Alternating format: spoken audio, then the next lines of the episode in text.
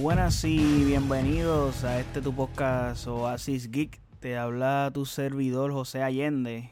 Y en este episodio, pues, como lo prometido es deuda, pues aquí tienen el review de la segunda parte de The Kissing Boat, que se estrenó hoy en Netflix, eh, película original de Netflix. So, esta película está dirigida por el mismo director de la primera.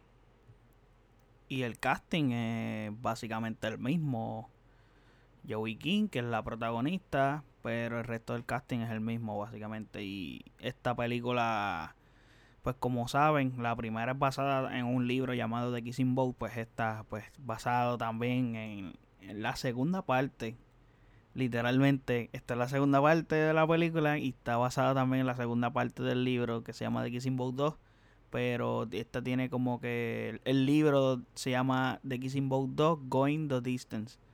So el título te dice más o menos a qué va la trama de la película como tal. También dan un breve resumen en la película de otra otro libro de la misma serie que se llama The Beach House. Y cuando dan un recap en la misma película, pues tocan un poco de lo que trata ese libro por encimita la película comienza exactamente donde terminó la anterior. Eh, él en la motora, después de haber dejado a Noah en el aeropuerto. Que por cierto, esto es un spoiler de la primera. Acá la historia pues va con él y Noah que van a enfrentar una situación de tener una relación a distancia. Ya que Noah ya se fue a la universidad, ahora en Harvard, en Boston. Esto conlleva muchos conflictos de desconfianza y falta de comunicación, agregándole que Noah está conociendo a una nueva amiga y él de la misma manera pues comienza a conocer a un nuevo amigo en la escuela. Y aquí el asunto es que es algo que es un problema que me parece que tienen alrededor del 90% de las personas que tienen una relación a distancia, maybe, eh, no son números exactos, ese número lo estoy yo dando a lo loco, pero pienso que muchísima gente o la mayoría de las personas que tienen una relación de esa forma, pues pasan por este tipo de problemas. La comunicación no es la misma y a raíz de eso la confianza también se afecta y sueles ser alguien que actúa por lo que tu mente quiere interpretar.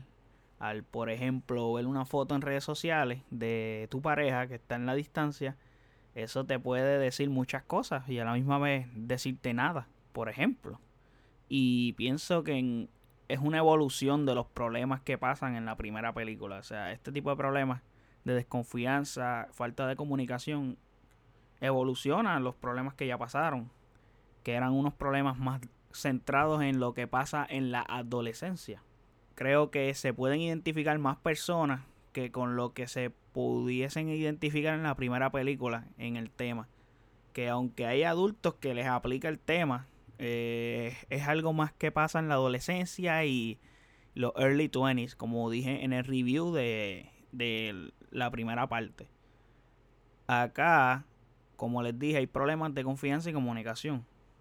Y la amistad sigue siendo un factor muy importante en esta película, no pierde su esencia, que eso es algo que está súper bien en esta película en cuanto se sigue teniendo su identidad en contar las cosas de cierta forma y siguen las reglas pautadas en la primera película como las reglas que tienen ellos en la amistad, que si la regla número tal, la regla número what, etcétera. Y eso se mantiene y obviamente se mantiene el stand de los besos. La historia es a raíz de lo que pasa en ese stand de besos. Sea, la primera parte, el stand de besos tiene una relevancia totalmente distinta a la que pasa aquí. Por ejemplo, en la primera película, el stand de besos, luego de lo que sucede ese día y lo que sucede allí, pues todos los problemas, todas las situaciones que pasan en la película es a raíz de lo que pasó en ese lugar y ese día. Acá en la segunda película pues es totalmente distinto debido a que es algo que ya tras que ya vimos en la primera película. Pero acá pues logran hacerlo de una forma, no, no sabría si decirte si lo hicieron 100% bien. En realidad para mí me pareció eh, de 10 te puedo decir que lo hicieron 7 en bien. En cómo manejaron esa parte del stand de los besos. Porque pues, es complicado cuando una película pues tiene un nombre y el nombre es así como este y la historia va más allá de lo que significa el nombre de la película y el nombre pues te hace encerrarte en, para que tenga coherencia. No sé si me entiende lo que quiero decir. Entonces en la segunda película pues el rol que toma el stand de beso es más bien el lugar donde está el punto de inflexión. Y ahí es que sabes para dónde se va a dirigir, para dónde se van a dirigir las cosas. O sea, luego de que ves la escena del stand de los besos, aquí tú sabes qué es lo que va a pasar después. Porque básicamente ella lo que hace es que te lleva a lo que cómo va a terminar la película. Aquí te dice, o sea, exactamente, mira, pues va a pasar esto y esto y ya aquí es casi el final, literalmente. No es como en la primera película que pues el stand de besos es empezando. O sea, alrededor de la primera media hora, a los 30 minutos, 35 minutos, es que pasa eso y el resto, todos los efectos, todo el problema, toda la trama, la importancia, pues pasa a raíz de lo que ya les dije que es del stand de besos. El cast lo hace de igual que en la primera película. No hacen un mal trabajo, o sea, tampoco es algo excepcional, pero lo hacen bien. Creo que eh, mejoraron, pienso que mejoraron. Los personajes nuevos, honestamente, pienso que es lo peor que tiene esta película desde mi punto de vista, porque Marco, que es el amigo de él, es el chamaco nuevo en la escuela. Y es como que este chico que tiene todo como que a su favor, el chico más interesante, el tipo que pues, hace cosas que, I don't know, no sabría cómo decirlo, pero es algo muy genérico, o sea, lo veo genérico porque lo usan, o sea, este tipo de personajes se usa siempre en este tipo de casos, exactamente. Es como que es algo complicado, o sea, es como que, no sé. Entonces, el caso de Chloe, que es la, esa amiga de Noah, que es la que está ahí en Harvard con Noah, es el personaje que yo no lo compré en lo absoluto y, no sé, como que me y hay cosas que pues no tienen sentido en la película, pero sí son problemas. Es un poco más madura esta película, lo pienso de esta forma. Acá está enfocado. Entonces acá pienso que acá la historia, eso sí, está más enfocada en los personajes que tienen que darle la importancia y así. Que eso me parece muy bien. O sea, no hablan de alguien y, y ya. Entonces, eso sí, hubo una escena que pienso que lo hicieron a propósito, aunque esto se veía desde la primera película, que no tiene que ver con los personajes principales.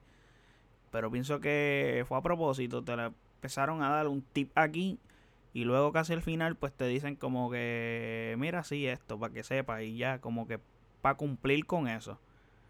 Y no sé si se ve forzado o no. No sé, ustedes juzguen cuando la vean y nos dejan en los comentarios qué piensan de esta parte, que cuando la vean van a entender a lo que me refiero.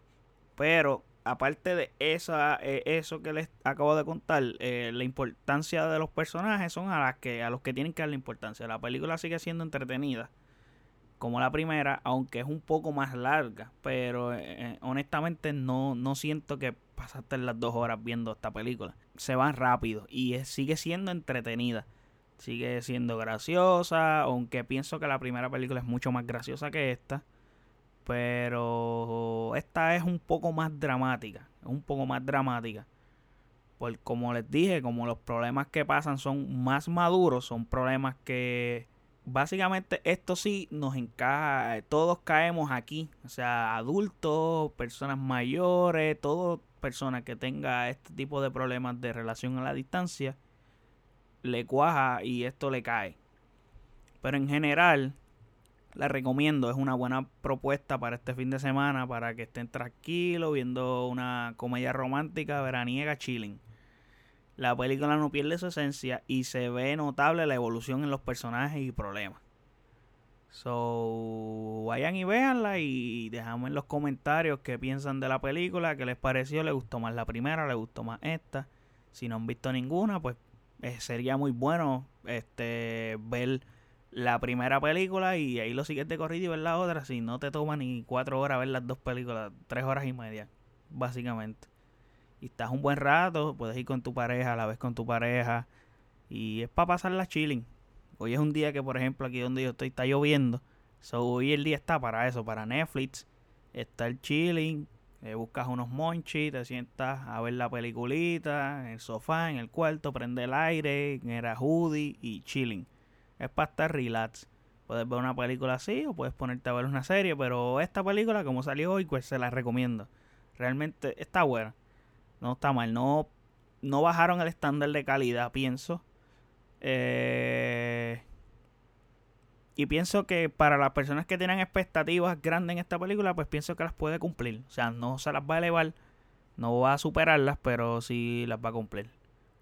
Pero nada, mi gente, hasta aquí este review. Espero que les haya gustado el review y gracias por el apoyo. Eh, espero que sigan escuchando los episodios y cualquier duda, pregunta que tengan, déjanla en los comentarios en nuestras redes sociales como ASICXPR, en Facebook e Instagram. Y cualquier propuesta que tengan, cualquier idea, cualquier sugerencia que tengan para el podcast, en confianza, bien recibidas serán. Eh, no olviden suscribirse a nuestro podcast en todas las plataformas de podcast que hay. Eh, Apple Podcast, Spotify, Brickle, eh, Google Podcast. Nos puede escuchar en cualquiera, en la que usted prefiera. Nos escucha y se suscribe, por favor. En Apple Podcast voten las estrellas. Eh, se lo voy a agradecer y comenten. Y nada, y suscríbanse. Y muchas gracias por el apoyo. Y hasta la próxima. Cuídense.